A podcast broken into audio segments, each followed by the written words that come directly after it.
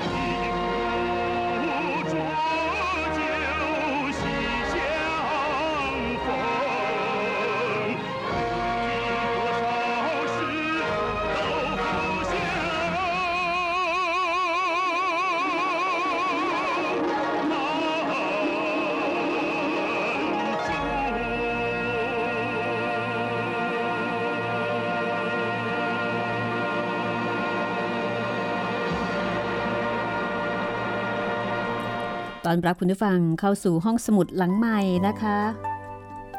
วิทยุไทย PBS ออนไลน์ วิทยุข่าวสารสาระเพื่อสาธารณะและสังคมค่ะ รอคุณอยู่ที่นี่ www.thaipbsradio.com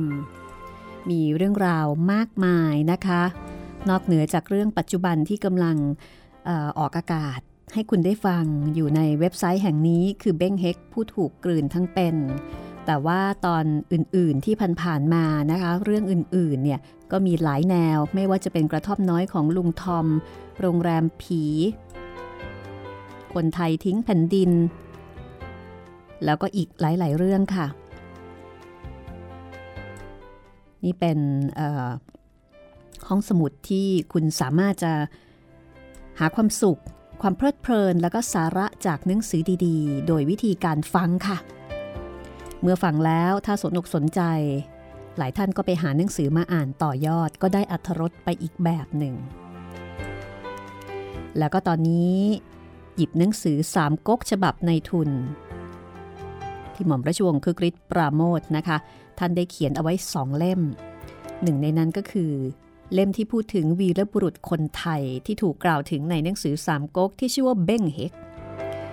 เบ้งเฮกจะมีชื่อจริงว่าอย่างไรสุด ที่จะเดาได้ แต่เดี๋ยวจะมีสันนิษฐานในตอนท้ายนะคะว่าเบ้งเฮกเนี่ยน่าจะมีชื่อตามการเรียกแบบไทย ๆ ว่าอะไร แต่ชื่อจริง ๆนั้นไม่มีใครรู้ค่ะ เบ้งเฮกผู้ถูกกลืนทั้งเป็นเป็นการวิเคราะห์ แล้วก็เป็นการมองมุมใหม่ตามแบบสามก๊กที่ผู้เขียนเรียกตัวเองว่าตรงกันข้ามกับสามก๊กฉบับวันิพกก็คือสามก๊กฉบับในทุน ให้มุมมองใหม่แล้วก็น่าสนใจมีสีสันไปอีกแบบค่ะ วันนี้มาถึงตอนที่ 8 ซึ่งเป็นตอนสุดท้ายแล้วนะคะ อย่างที่บอกว่าไม่ได้อ่านทุกถ้อยคำตัวอักษร เหลือเอาไว้ ให้คุณได้ไปอ่านเอง เพื่อเก็บอัธรสเป็นความสุขส่วนตัวนะคะ แต่ว่าสำหรับตอนสุดท้ายนี่สงสัยว่าคงจะต้องอ่านให้คุณได้ฟัง เพราะว่าเนื้อหาเหลือไม่มากแล้วนะคะ มีเวลาค่ะ แต่ตอนนี้เราไปทวนความเดิมกันก่อนเลยค่ะ ความเดิมตอนที่แล้วนะคะ ตัวไหลคิดอุบายจับเบ้งเฮกแล้วก็นางจกยงไปส่งคงเบ้งเพื่อที่จะได้ลอบฆ่า แต่อุบายตื้นๆแบบนี้ มีหรือที่คงเบ้งจะไม่รู้ทันคงเบ้งจับได้แล้วก็ถามเบ้งเฮกว่ากลัวไหม จะทำอะไรได้อีก เบงเฮกก็ยังไม่ยอมแพ้ แม้ว่าจะถูกจับ แล้วก็ถูกปล่อยมาครั้งแล้วครั้งเล่า เบงเฮกก็บอกว่าไม่กลัวหรอก แล้วก็ครั้งนี้เนี่ยก็ยังไม่ได้สู้กัน ก็ตอบเหมือนเดิม คงเบ้งก็ปล่อยเหมือนเดิม เป็นครั้งที่ 6 แล้วนะคะ จากนั้นตัวไหลก็ไปขอความช่วยเหลือจากลุตตัดกุดซึ่งเป็นเจ้าเมืองออกโกกก ซึ่งเป็นก๊กไทยอีกก๊กหนึ่ง ลุตตัดกุดก็ยินดีที่จะช่วย เพราะว่าเป็นคนไทยด้วยกัน และลุตตัดกุดนี้ก็เป็นคนที่มีความเก่งกล้าสามารถ ยกทัพทหารมาสามหมื่นมาท้ารบกับขงเบ้ง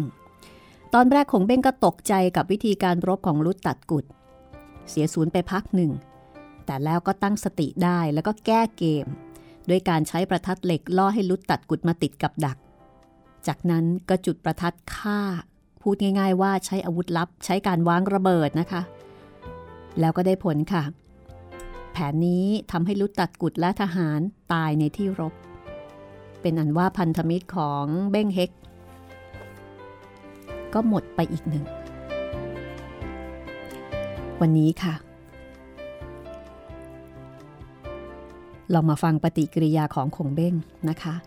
หลังจากที่ล่อทหารไทยแล้วก็ลุดตัดกุดเข้ามาในที่ล้อม ตามแผนการที่ได้วางเอาไว้ จุดไฟรอบๆ แล้วก็ประทัดเหล็กที่ฝังไว้ มันก็แตกระเบิดขึ้นดังสนั่นหวั่นไหวทำให้ลุดตัดกุด แล้วก็ทหารไทยเนี่ยไม่มีใครออกมาได้เลยแม้แต่คนเดียวตายถูกเผาตายกันหมดเลยนะคะ ซึ่งก็ถือว่าเป็นการฆ่าที่โหดเหี้ยมทีเดียว ปฏิกิริยาของขงเบ้งในตอนนี้จะเป็นอย่างไร อยากให้คุณได้ฟังสามก๊กกล่าวเอาไว้ดังต่อไปนี้ค่ะ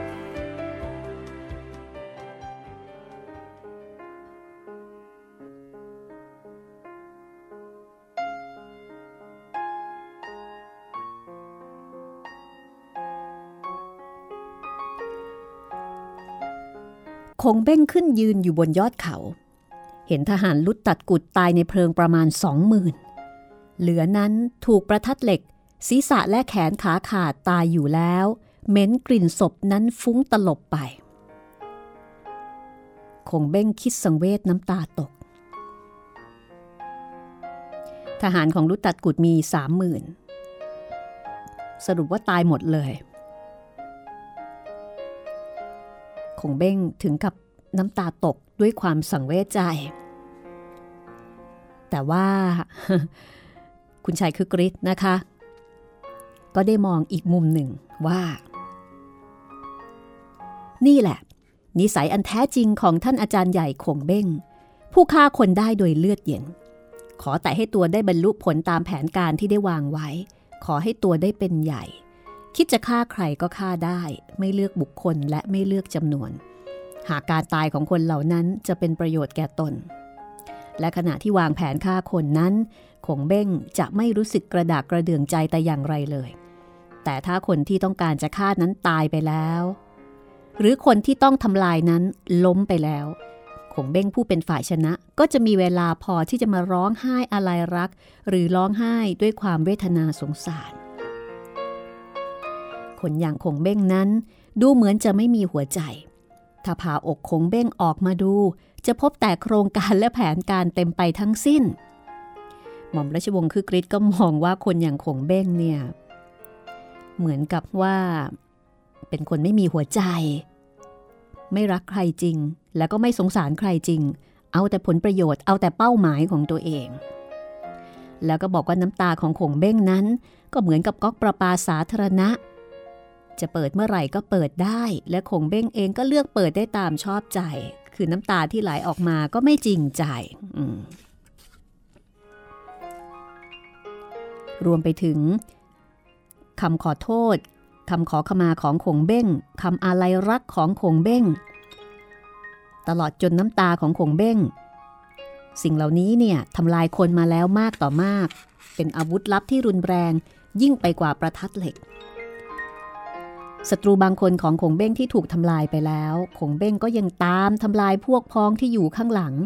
ด้วยถ้อยคำที่เสกสรรขึ้น และด้วยน้ำตาที่สั่งได้ขงเบ้งสามารถทำให้ศัตรูกลับกลายเป็นมิตรได้ ด้วยกลอุบายเหล่านี้ และถ้าศัตรูคนใดที่หลงกลยอมเป็นมิตรกับขงเบ้ง ก็เท่ากับว่า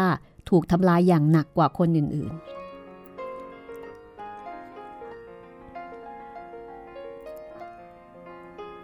สุดท้ายของบทนี้นะคะ ผู้ประพันธ์เขาบอกว่า คงเบ้งกระทำกับคนไทยคราวนี้ สมกับความตั้งใจที่มีอยู่แต่แรกทุกประการ ยังคงเหลือแต่จะกลืนชาติไทยเสียให้สิ้นเป็นขั้นต่อไปเท่านั้นแหมอันนี้ก็ออกแนวแบบปลุกเร้าความเป็นไทย คนไทยอ่านแล้วก็คงรู้สึกดูเดือดเลือดพร่านพอสมควรนะคะ จริงๆแล้วในสามก๊กนี่ คนจีนนี่จะมองว่าคนไทยเป็นคนป่านะก็เรียกว่าหวนนังเป็นคนป่าคนเถื่อนมองว่าต่ำกว่าตัวเองก็คงคงจะมองเหมือนกับบรรดาชนกลุ่มน้อยทั้งหลาย ที่คนจีนในยุคนั้นก็จะต้องจัดการให้มาสวามิภักดิ์แก่ตนเองตามประษาชาติที่ใหญ่กว่า แล้วก็มีกำลังมากกว่า ทีนี้ในขณะที่ขงเบ้งกำลังร้องไห้สะอึกสะอื้นด้วยความสงสารเวทนา ที่ทหารของลุดตัดกุดต้องเสียชีวิตลงเป็นอันมากด้วยลูกระเบิดที่ตัวเองเป็นคนคิดขึ้นมานั้น ขงเบ้งก็ยังสั่งให้เตียวหงีคุมทหารหนึ่งพันไปดำเนินกลอุบายขั้นต่อไป อันเป็นกลอุบายขั้นสุดท้าย คงเบ้งแอบสั่งเตียวหงีทั้งน้ำตา บอกว่าให้ทำทีเป็นหนีไปหาเบ้งเฮก แล้วก็ไปลวงบอกว่าลุตัดกุดเนี่ยล้อมขงเบ้งเอาไว้ได้แล้ว ขอให้เบ้งเฮกรีบยกทหารหนุนขึ้นไปช่วยเถิด ฝ่ายเบ้งเฮกพอเห็นเตียวหงีทำทีตะลึงตะลาน เหมือนกับแตกทับเข้ามาสวามิภักดิ์ก็หลงเชื่อในกลอุบาย ประกอบกับใจนั้น เชื่อมั่นในความสามารถของลุดตัดกุด เพราะเห็นฝีมือมาแล้วนะคะ ก็รีบยกทหารตามขึ้นไปบนภูเขา แต่แทนที่จะได้เห็นชัยชนะอันยิ่งใหญ่ของพันธมิตร แทนที่จะเห็นศัตรูตัวร้ายถูกล้อมเอาไว้จริงดังคำบอกเล่า สิ่งที่คงเบ้งได้เห็นก็คือ กองไฟขนาดเมื่อคือมา และในกองไฟนั้นมีแต่ซากศพทหารไทยนับหมื่นกำลังไหม้ส่งกลิ่นฟุ้งตลบอบอวน เบงเฮกตกใจแทบสิ้นสติ นึกถึงว่าคนเป็นหมื่นแล้วก็ถูกเผานี่โหมันคงสยดสยองมากเลยทีเดียวนะคะ ถ้านึกตามความเป็นจริง เบงเฮกถอยกลับลงมาค่ะ พอดีเตียวหงีซึ่งยกทัพตามขึ้นไป ไปสมทบกับม้าตรงก็ให้ทหารเข้าโจมตีขนาบเข้าไป เบงเฮกก็เสียทีอีกครั้งเพราะรู้ว่าตนสิ้นฤทธิ์แพ้สงครามครั้งนี้แล้วโดยสิ้นเชิง เบงเฮกก็ร้องขึ้นด้วยเสียงอันดัง แต่เสียงร้องของเบ้งเฮกครั้งนี้มิใช่เสียงเสือคำราม เป็นเสียงร้องของเสือต้องอาวุธ เป็นเสียงร้องของเสือที่กำลังจะดับชีพหมดพลังอำนาจ หมดความเป็นเสือลงในบัดนั้น ถึงแม้ว่าเบ้งเฮกจวนตัวออกควบม้าหนีไปแต่ผู้เดียว เบ้งเฮกก็ไม่สามารถที่จะหนีเล็ดลอดไปได้คงเบ้งมีหรือจะยอมปล่อยคงเบ้งก็สั่งให้ทหารเนี่ยคอยล้อมจับอยู่ทั่วทุกทิศ จนในที่สุด เบงเฮกก็ถูกทหารจีนจับตัวมัดเอาไว้ได้ เป็นครั้งที่เท่าไหร่แล้วคะ เป็นครั้งที่ 7 แล้วค่ะ แล้วก็เป็นการพ่ายแพ้ครั้งสุดท้าย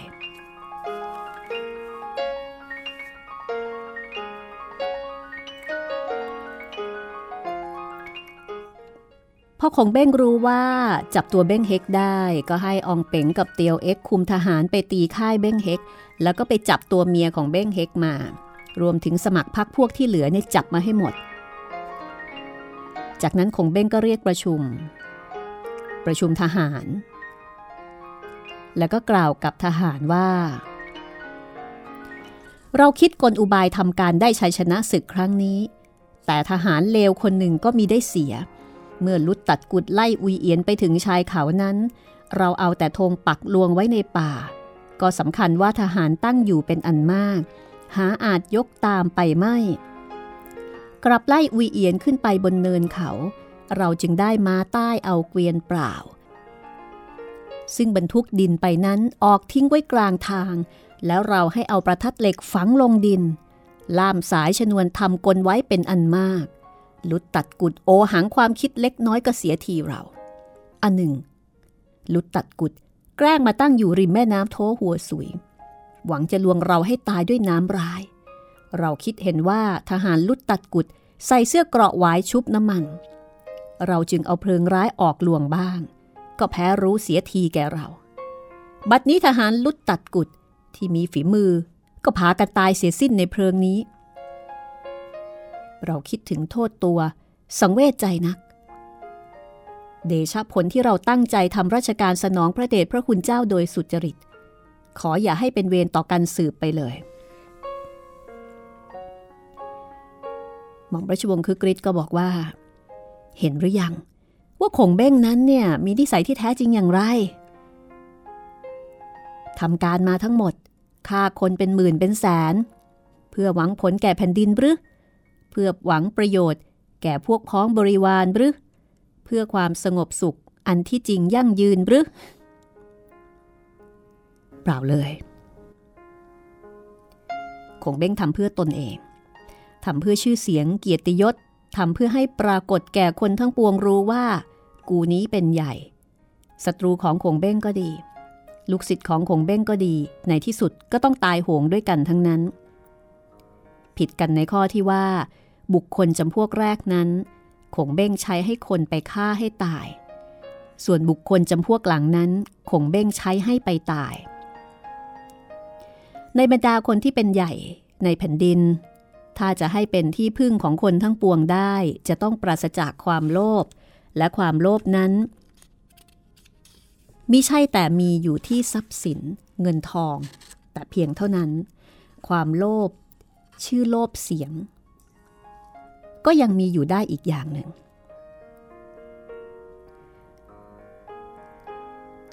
แล้วท่านก็ยกตัวอย่างบอกว่า อย่างนักการเมืองเนี่ย ก็มักจะชอบพูดกันว่าทำงานมิได้เห็นแก่อามิตร หรือเงินทองตำแหน่งฐานะ แต่ทำงานเพื่อเกียรติยศชื่อเสียง นักการเมืองที่พูดอย่างนี้ถือว่าได้แสดงความโลภออกมาแล้ว ถ้าเราจะยอมรับกันว่าความโลภเป็นความชั่วอย่างหนึ่ง ความโลภชื่อโลภเสียง ก็ยังมีอยู่ได้อีกอย่างหนึ่ง แล้วท่านก็ยกตัวอย่าง ว่านักการเมืองสมัยนี้ชอบพูดกันว่า ที่ทำงานทุกวันนี้เนี่ยไม่ได้เห็นแก่อามิตร หรือว่าเงินทองตำแหน่งฐานะเลย แต่ทำงานเพื่อเกียรติยศชื่อเสียงของตัวเอง ถ้าพูดแบบนี้ก็เท่ากับว่าได้แสดงความโลภออกมาให้เป็นที่ประจักษ์แล้ว ถ้าเราจะยอมรับว่าความโลภเป็นความชั่วอย่างหนึ่ง ความโลภชื่อโลภเสียงก็เป็นความชั่วเท่า ๆกับความโลภเงิน ถ้าผู้มีหน้าที่บริหารราชการแผ่นดินถูกความโลภเงินเข้าครอบง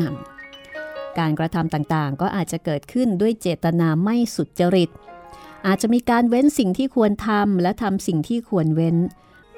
เพราะความโลภนั้นเข้ามาเบียดบังเจตนาที่สุจริต อันจะเป็นประโยชน์แก่บ้านเมืองเสียสิ้นชั้นใดก็ชั้นนั้น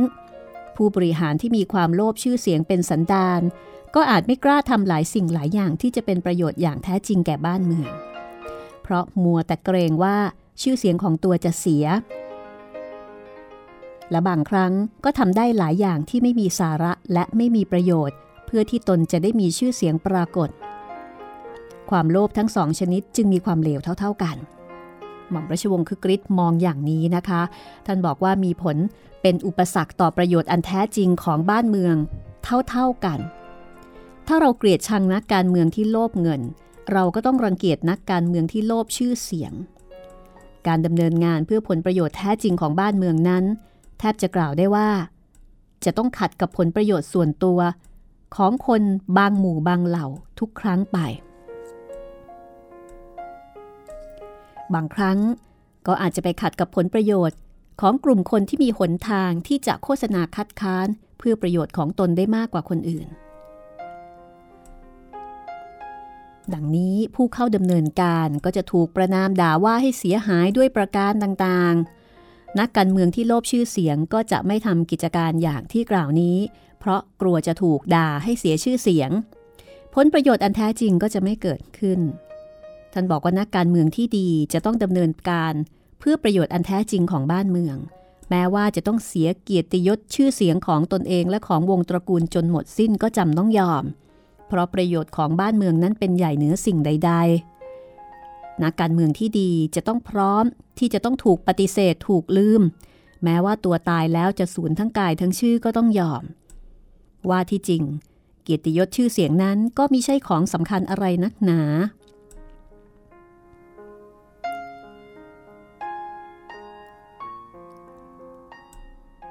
เราชอบคุยกันเสมอว่า เราพร้อมที่จะพลีชีพเพื่อชาติ แม้แต่ชีวิต อันเป็นสิ่งสุดเสียดายสุดหวงของบรรดาสรรพสัตว์ทั้งหลาย เรายังพร้อมที่จะเอามาพรีมาพร่ากันได้แล้วสัมมาหาอะไรกับชื่อเสียงเกียรติยศจะสละกันเสียบ้างมิได้ทีเดียวหรือ นี่เป็นความคิดเห็นแล้วก็มุมมองนะคะของผู้ประพันธ์สามก๊กฉบับในทุนที่มองกลับด้านนะคะ มองขงเบ้งอีกมุมหนึ่ง แล้วก็วิเคราะห์ถึงความโลภของมนุษย์ ว่าการโลภชื่อเสียง อยากได้อาได้ตา อยากให้เป็นที่จดจำก็ถือเป็นสิ่งที่จะทำอันตรายต่อประโยชน์ของบ้านเมืองได้อีกทางหนึ่ง วันนี้เป็นตอนอวสานนะคะ ตอนสุดท้ายของเรื่องเบ้งเฮกผู้ถูกกลืนทั้งเป็น เดี๋ยวมาฟังกันต่อนะคะ ว่าสุดท้ายแล้ว ความสัมพันธ์ของเบ้งเค็กกับขงเบ้งนั้นจะจบลงอย่างไรค่ะ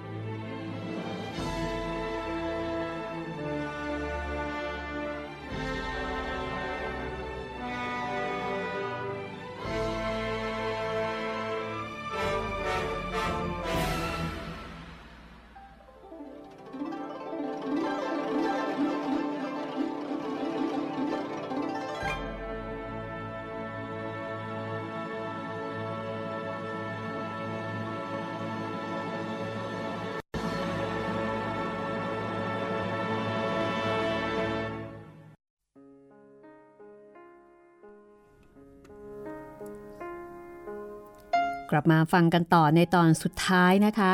ของหนังสือเบ้งเฮกผู้ถูกกลืนทั้งเป็น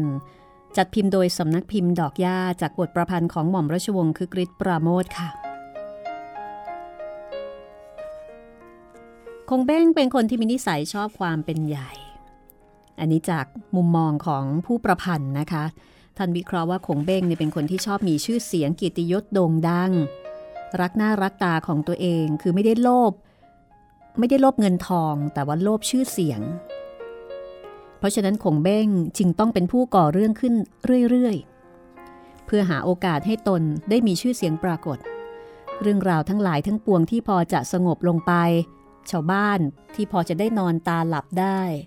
ก็ต้องถูกคุยเขี่ยขึ้นมาด้วยแผนการด้วยกลอุบายของขงเบ้งและตราบใดที่ขงเบ้งยังมีชีวิตอยู่ ความยุ่งยากก็จะเกิดขึ้นเรื่อยๆ ในครั้งนี้ขงเบ้งทำการรบมาด้วยความสามารถไพรผลทั้งหลาย ก็พอจะใช้ตาใช้สมองของตนมองหาความสามารถของขงเบ้งนั้นเห็นได้ คือไม่ต้องบอกก็รู้ว่าคงเบ้งนั้นเก่งแค่ไหนฉลาดแค่ไหน แต่ก็ยังไม่พอสำหรับคงเบ้งหม่อมราชวงศ์คึกฤทธิ์ปราโมทมองว่า คงเบ้งจะต้องตั้งตัวเองเป็นหัวหน้าหน่วยโฆษณาสรรเสริญคุณงามความดีของตนให้ทหารฟัง ฝ่ายทหารที่มาด้วยก็มีฝีมือสมเป็นลูกศิษย์อาจารย์ รู้ว่าเจ้านายชอบอย่างไรก็ป้อนเข้าไปอย่างนั้น ไม่ขาดตกบกพร่อง พออาจารย์ใหญ่เอ่ยปากออกมา ทหารทั้งปวงก็กราบลงแล้วว่า อันความคิดมาหาอุปราชนี้ลึกซึ่งหลักแหลมนัก อย่าว่าแต่มนุษย์เลย ถึงปีศาจและเทพารักษ์ซึ่งสำแดงฤทธิ์ต่างๆ ก็หารู้ถึงกลมหาอุปราชไม่ อันนี้ก็เรียกว่ารู้ทางกัน ถูกใจคงเบ้งจึงต้องเลี้ยงลูกศิษย์เอาไว้ พอคงเบ้งและลูกศิษย์มีการสะดุดีกันจนเป็นที่อิ่มหนำสำราญแล้ว ถึงคราวที่มาใต้และทหารนำตัวเบ้งเฮก เบ้งหิวน้องชาย ตัวไหลน้องเมีย แล้วก็นางจกหยงภรรยาเข้ามา งเบ้งก็จัดโต๊ะเลี้ยงสุราอาหารตามเคย ซึ่งเรื่องนี้ หม่อมราชวงศ์คึกฤทธิ์ปราโมทก็บอกว่าเป็นนิสัยแปลกประหลาดของท่านอาจารย์ใหญ่คงเบ้งอีกอย่างหนึ่งคือต้องวุ่นวายแต่เรื่องกิน ไม่ว่าจะมีการรบทับจับศึก ไม่ว่าจะมีการจลาจลเหตุการณ์ที่สำคัญอย่างไรเกิดขึ้น ท่านอาจารย์ก็จะต้องสั่งเรื่องของกินทุกครั้งไปขาดเสียมิได้ แต่คราวนี้คงเบ้งเห็นว่าเบ้งเฮกเนี่ย แพ้แน่แล้ว ตนเองได้ชัยชนะเหนือเบ้งเฮกอย่างเด็ดขาดแล้ว ก็เลยเริ่มทำภูมิ ไม่เป็นกันเองเหมือนครั้งก่อนๆ ตามปกตินั้นคงเบ้งจับเบ้งเฮกได้ครั้งใดก็จะสั่งให้จัดโต๊ะมาเลี้ยง แล้วตัวเองก็เข้ามานั่งกินด้วย แต่คราวนี้ขงเบ้งจัดให้เบ้งเฮกนั่งกินอยู่อยู่ตามลำพังพี่น้อง แต่ว่าตัวขงเบ้งกับทหารจีนนั่งอยู่ต่างหากอีกที่หนึ่งไม่ได้เข้าร่วมวงด้วย แต่ก่อนนี้เบ้งเฮกกับขงเบ้งเป็นข้าศึกกันมีศักดิ์เท่ากัน นั่งกินข้าวด้วยกันได้ แต่คราวนี้เบ้งเฮกถือว่าแพ้เด็ดขาดแล้ว คงเบ้งเป็นฝ่ายชนะ ความเป็นข้าเจ้าบ่าวนายก็เริ่มสำแดงออกมาให้เห็นได้ชัด ระหว่างที่เบ้งเฮกและครอบครัวนั่งกินข้าวอยู่นั้นขงเบ้งก็ให้ทหารเข้าไปลองถามดูว่า คราวนี้ขงเบ้งจะให้ปล่อยตัวเบ้งเฮกไปอีก ให้เบงเฮกไปซ่องสุมทหารกลับมารบให้สิ้นฝีมือ จะได้รู้กันว่าใครแพ้ใครชนะ เบงเฮกได้ฟังดังนั้นก็นึกน้อยใจถึงกับน้ำตาตกกล่าวขึ้นมาว่า แต่ก่อนมายังไม่เคยได้ยินว่าทำการศึกกัน เขาจับได้แล้วปล่อยเสียถึงเจ็ดครั้ง ถึงแม้ว่าเราเป็นคนไทย เป็นคนซึ่งท่านอาจจะเห็นว่าป่าเถื่อนห่างไกลความเจริญก็จริง แต่เราก็เป็นคนมีศีลมีสัตว์ รู้จักผิดชอบและมีความอาอยู่บ้าง เมื่อเรารบจนสิ้นฝีมือแล้วเราก็รู้ตัว ยอมแพ้แต่โดยดีแบบนักกีฬา ว่าแล้วเบ้งเฮกก็ลุกขึ้นจากโต๊ะพาภรรยาและพี่น้องเข้าไปคำนับขงเบ้ง ยอมแพ้โดยราบคาบ และก็ยอมตัวให้กลืนทั้งเป็นจนสิ้นเชิง ฝ่ายคงเบ้ง เมื่อเห็นเบ้งเฮกเข้ามาอ่อนน้อม ก็เริ่มกลืนกินทั้งเป็นทันทีคงเบ้งก็ถามเบ้งเฮกบอกว่า ท่านยอมอ่อนน้อมหรือยัง เบ้งเฮกก็ตอบว่าข้าพเจ้าจะยอมเป็นข้ามหาอุปราชไปชั่วลูกหลานคงเบ้งพอได้ยินคำยอมก็กลืนเบ้งเฮกต่อไปเป็นขั้นที่สองโดยเชิญเบ้งเฮกให้นั่งในที่อันเดียวกัน แล้วก็เชิญให้กินโต๊ะเสพสุรา พอกินโต๊ะเสร็จเรียบร้อยขงเบ้งก็กลืนเบ้งเฮกเป็นขั้นที่สามเสร็จบริบูรณ์ โดยการตั้งให้เบ้งเฮกเป็นเจ้าเมือง ปกครองเมืองไทยต่อไปดังเดิม การที่ทำดังนี้นับว่าหลักแหลม หากคงเบ้งถอดเบ้งเฮกเสียจากตำแหน่ง แล้วตั้งขุนนางจีนไว้ปกครองหรือแม้แต่แต่งขุนนางจีนไว้ให้อยู่กำกับราชการบ้านเมืองไทยก็จะต้องลุกขึ้นเป็นศัตรู เป็นเสี้ยนน้ำต่อคงเบ้งต่อไปอีก ถึงแม้เบ้งเฮกจะพ่ายแพ้ไปแล้ว ก็จะมีคนอื่นที่จะจับอาวุธขึ้นต่อสู้ แต่นี่คงเบ้งกลับตั้งเบ้งเฮกนั้นเองให้ปกครองแผ่นดินต่อไป ให้คนไทยปกครองคนไทย แต่คนไทยที่ปกครองนั้นเป็นคนของคงเบ้ง ต่อไปหากไทยอื่นจะลุกขึ้นยืนหยัดต่อสู้ ไทยนั่นเองจะต้องปราบไทยเพื่อประโยชน์ของคงเบ้ง การกระทำของขงเบ้งคราวนี้จึงถือเป็นการกลืนชาติได้อย่างสนิทสนมแนบเนียน เมื่อผู้ปกครองแผ่นดินเป็นผู้สนิทสนมคุ้นเคยกับชาติอื่นที่มีกำลังมากกว่า และได้รับผลประโยชน์ตอบแทนจากชาตินั้นแล้ว ชาติทั้งชาติคนทั้งเมือง แผ่นดินทั้งแผ่นดินจะไปไหนเสีย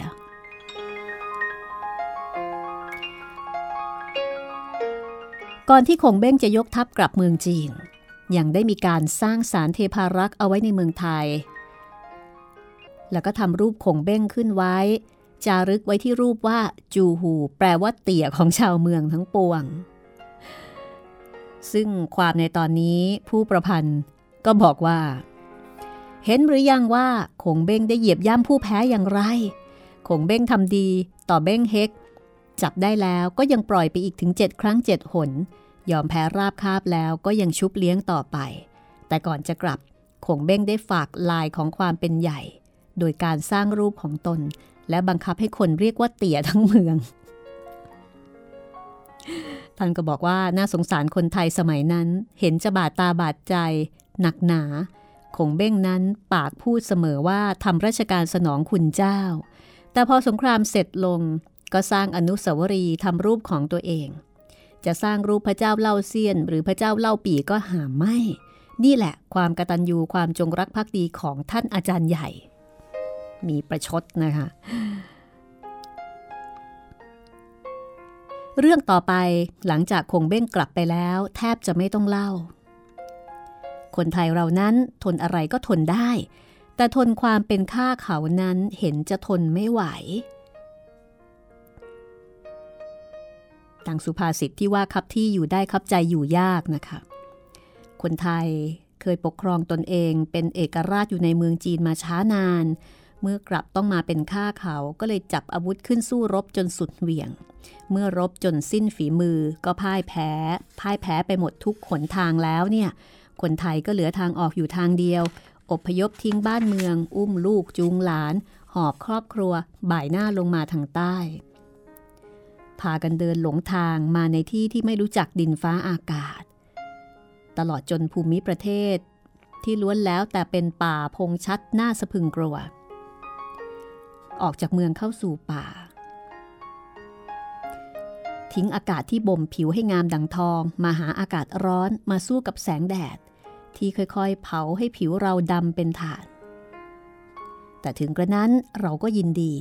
ยังสมัครมาด้วยความเต็มใจ เพราะรู้ว่า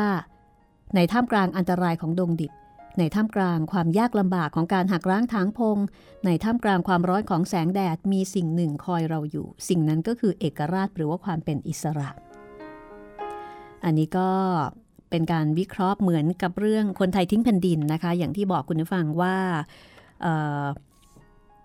ความเชื่อเกี่ยวกับเรื่องของคนไทยนั้นก็มีหลายทฤษฎี ทฤษฎีเดิมก็เชื่อว่าคนไทยเนี่ยรบกับจีน สู้ไม่ไหว ก็ทิ้งแผ่นดินแล้วก็อพยพลงใต้จนกระทั่งมาพบกับดินแดนที่เป็นประเทศไทยในปัจจุบันนะคะ แต่ทฤษฎีใหม่ก็เชื่อว่าคนไทยก็อยู่ที่นี่แหละ เกิดจากการรวมตัวของกลุ่มคนหลายเผ่าพันธุ์ ไม่ได้ไปไหน ไม่ได้มาจากไหน ทีนี้หม่อมราชวงศ์คึกฤทธิ์ปราโมทท่านก็บอกว่า หลังจากสงครามสามก๊กครั้งนี้แล้ว คนไทยก็คงจะจูงมือกันทยอยเรื่อยมาลงใต้ ถึงไหนก็สร้างบ้านสร้างเมืองขึ้นที่นั่น เมื่อไม่พอ หมายถึงว่าพอพื้นที่ไม่พอ ก็เดินเข้าป่าไกลออกไปอีก สร้างเมืองใหม่ขึ้นอีก แล้วก็ใช้ความพยายามทรหดอดทน ฝ่าฟันอุปสรรค จากป่าก็กลายเป็นเมือง จากที่รกร้างว่างเปล่าก็กลายเป็นเรือกสวนไร่นา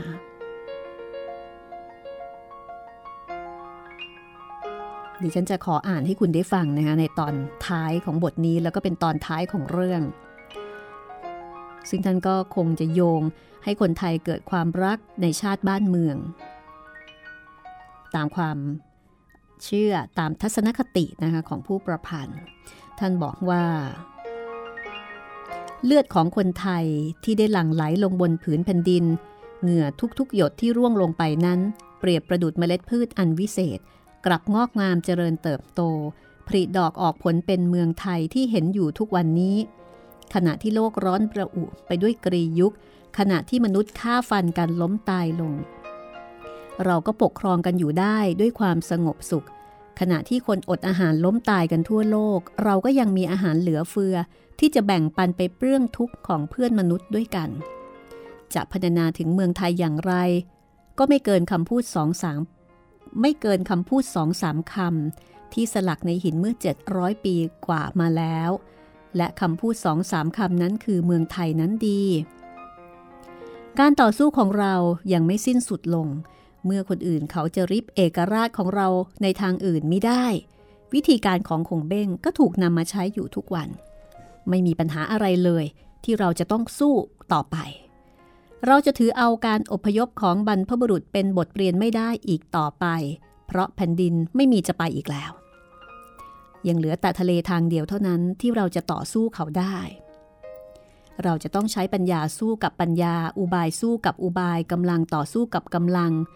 ถ้าเขาแยกกันมารบ เราก็แยกกันสู้ ถ้าเขารวมกันรบ เราก็รวมกันสู้ ไทยเราเป็นชาติเก่าแก่ไม่แพ้ชาติใดในภาคพื้นโลกมนุษย์ เรารับมรดกอันล้ำค่ามาจากบรรพบุรุษ เรามีหน้าที่อันเดียวที่จะต้องรักษาเอาไว้ให้ได้ ชาติไทยต้องไม่สูญ ชาติไทยต้องไม่ถูกกลืน ทีนี้ท่านก็วิเคราะห์นะคะบอกว่าเมื่อคิดถึงพี่น้องแซ่เบ้ง หนังสือสามก๊กก็ไม่ได้กล่าวถึงอีกเลย แต่จะว่าตระกูลเบ้งของเบ้งเฮก สิ้นชื่อสิ้นวาสนาหมดความสำคัญก็ไม่แน่นัก ท่านก็วิเคราะห์ตอบบอกว่า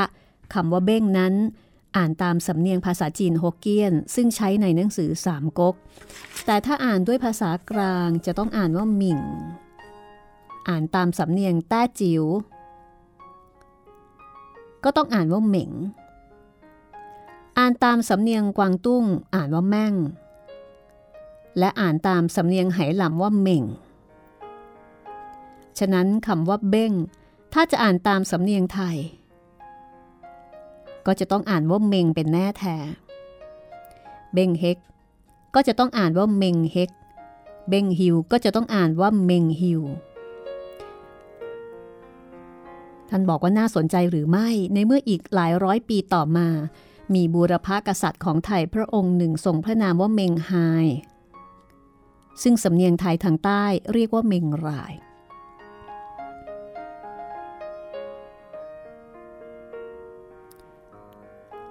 ที่เมืองลำปางในปัจจุบันนี้ พอเข้าหน้าแล้งระหว่างเดือนมีนาคมถึงเมษายน จะมีประเพณีหนึ่งที่เรียกว่าฟ้อนผี หรือว่าการเส้นสวงบรรพบุรุษค่ะ มีการตั้งเครื่องเส้นสังเวยเป็นการสักการะบรรพบุรุษเมื่อวิญญาณบรรพบุรุษรับเครื่องเส้นแล้วก็จะเข้าทรงบุคคลที่ไปในงานให้ฟ้อนรำคนทั้งเมืองลำปาง แบ่งออกได้เป็นสองตระกูลบรรพบุรุษ คือที่เรียกว่าผีมด หรือว่าตระกูลมดนั้นหนึ่ง และผีเมงหรือว่าตระกูลเมงหนึ่ง คนที่อยู่ในตระกูลใดก็ไปร่วมพิธีฟ้อนผีตามตระกูลของตนปะปนกันไม่ได้ พิธีฟ้อนผีระหว่างสองตระกูลนี้ก็แตกต่างกัน กล่าวคือผีมดนั้นก่อนที่จะเข้าทรง คนที่จะออกฟ้อนต้องเข้าไปโหนเชือกในกระโจม ซึ่งคนต่างตระกูลเนี่ยเข้าไปไม่ได้ พอผีเข้าแล้ว จึงฟ้อนออกมา ในขณะที่ผีเมงเข้าทรงได้ในที่เปิดเผย ข้อแตกต่างที่สำคัญและที่น่าสังเกตก็คือการฟ้อนผีเมงนั้น พอสิ้นวันก่อนจะเสร็จงานต้องมีการฟ้อนดาบ ผู้ที่ผีเข้าทรงนั้นถือดาบสองมือออกฟ้อนรำแสดงว่าตระกูลเมงเป็นตระกูลนักรบมาตั้งแต่โบราณ สุดท้ายนะคะ ตอนท้ายของเรื่องหม่อมราชวงศ์คึกฤทธิ์ปราโมทผู้ประพันธ์ก็บอกว่า บางทีตระกูลเบ้งหรือเมง นั้นจะเป็นตระกูลใหญ่ เลือดเนื้อเชื้อไขจะยังคงสืบสายโลหิตกันลงมาจนตราบเท่าทุกวันนี้ แต่ทั้งนี้ เป็นแต่เพียงนึกเล่น เป็นการเดาสวดอย่างฉกาจชะกัน รได้ยินได้ฟัง ก็ขออย่าได้เชื่อถือ เป็นจริงเป็นจังเลย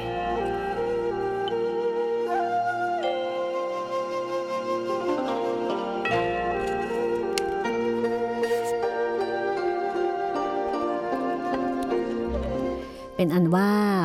จบเรื่องเบ้งเฮกผู้ถูกกลืนทั้งเป็นนะคะสามก๊กฉบับในทุนค่ะ ซึ่งสามก๊กฉบับในทุน อีกเล่มหนึ่งก็คือเล่มที่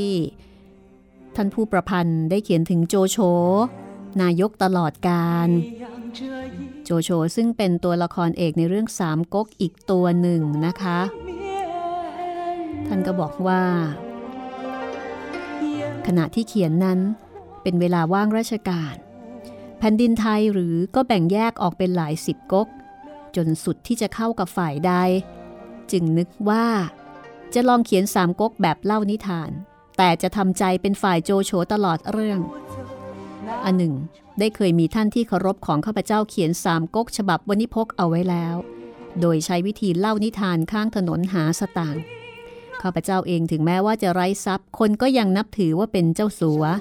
จะเล่านิทานแบบนั้นบ้างก็ละอายใจกลัวเสียยี่ห้อ จึงต้องเล่าแบบใหม่ เป็นแบบเจ้าสัวหรือแบบนายทุน ท่านก็เล่าเรื่อง ให้คนได้รู้สึกว่าโจโฉซึ่งถูกประนามว่าเป็นคนใจร้ายอมหิตนั้น ถ้าพิจารณาให้เห็นเป็นคนดีด้วยเหตุผลก็ได้ โจโฉเป็นคนธรรมดาสามัญที่ย่อมประกอบด้วยความโลภโกรธหลงและความปรารถนาต่างๆ ถ้าจะมีความผิดพลาดบ้างก็เห็นเป็นเรื่องธรรมดา ใครสนใจก็เป็นอีกเรื่องหนึ่งนะคะ โจโฉนายกตลอดการสามก๊กฉบับนายทุนอีกเล่มหนึ่งค่ะ จัดพิมพ์โดยสำนักพิมพ์ดอกยาก็หวังว่าสองเล่มนี้ทั้งคนไทยทิ้งแผ่นดินแล้วก็เบ้งเฮกนะคะ ที่หยิบมาเล่าต่อกัน ก็น่าจะทำให้เราได้มองเห็นเขาลางความเป็นไทยตั้งแต่สมัยอดีต ซึ่งปัจจุบันนี้คนไทยทางตอนใต้ของจีนก็ยังคงมีอยู่นะคะ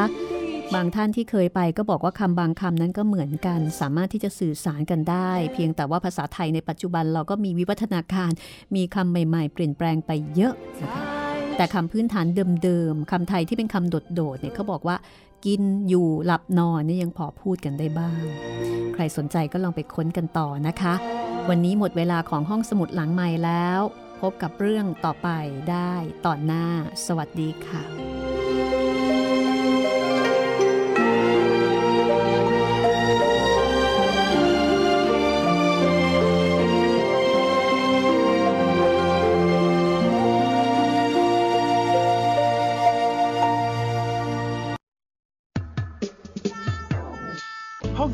งใหม่ ห้องสมุดที่ฟังได้ทางวิทยุกับรัศมีมณีนิน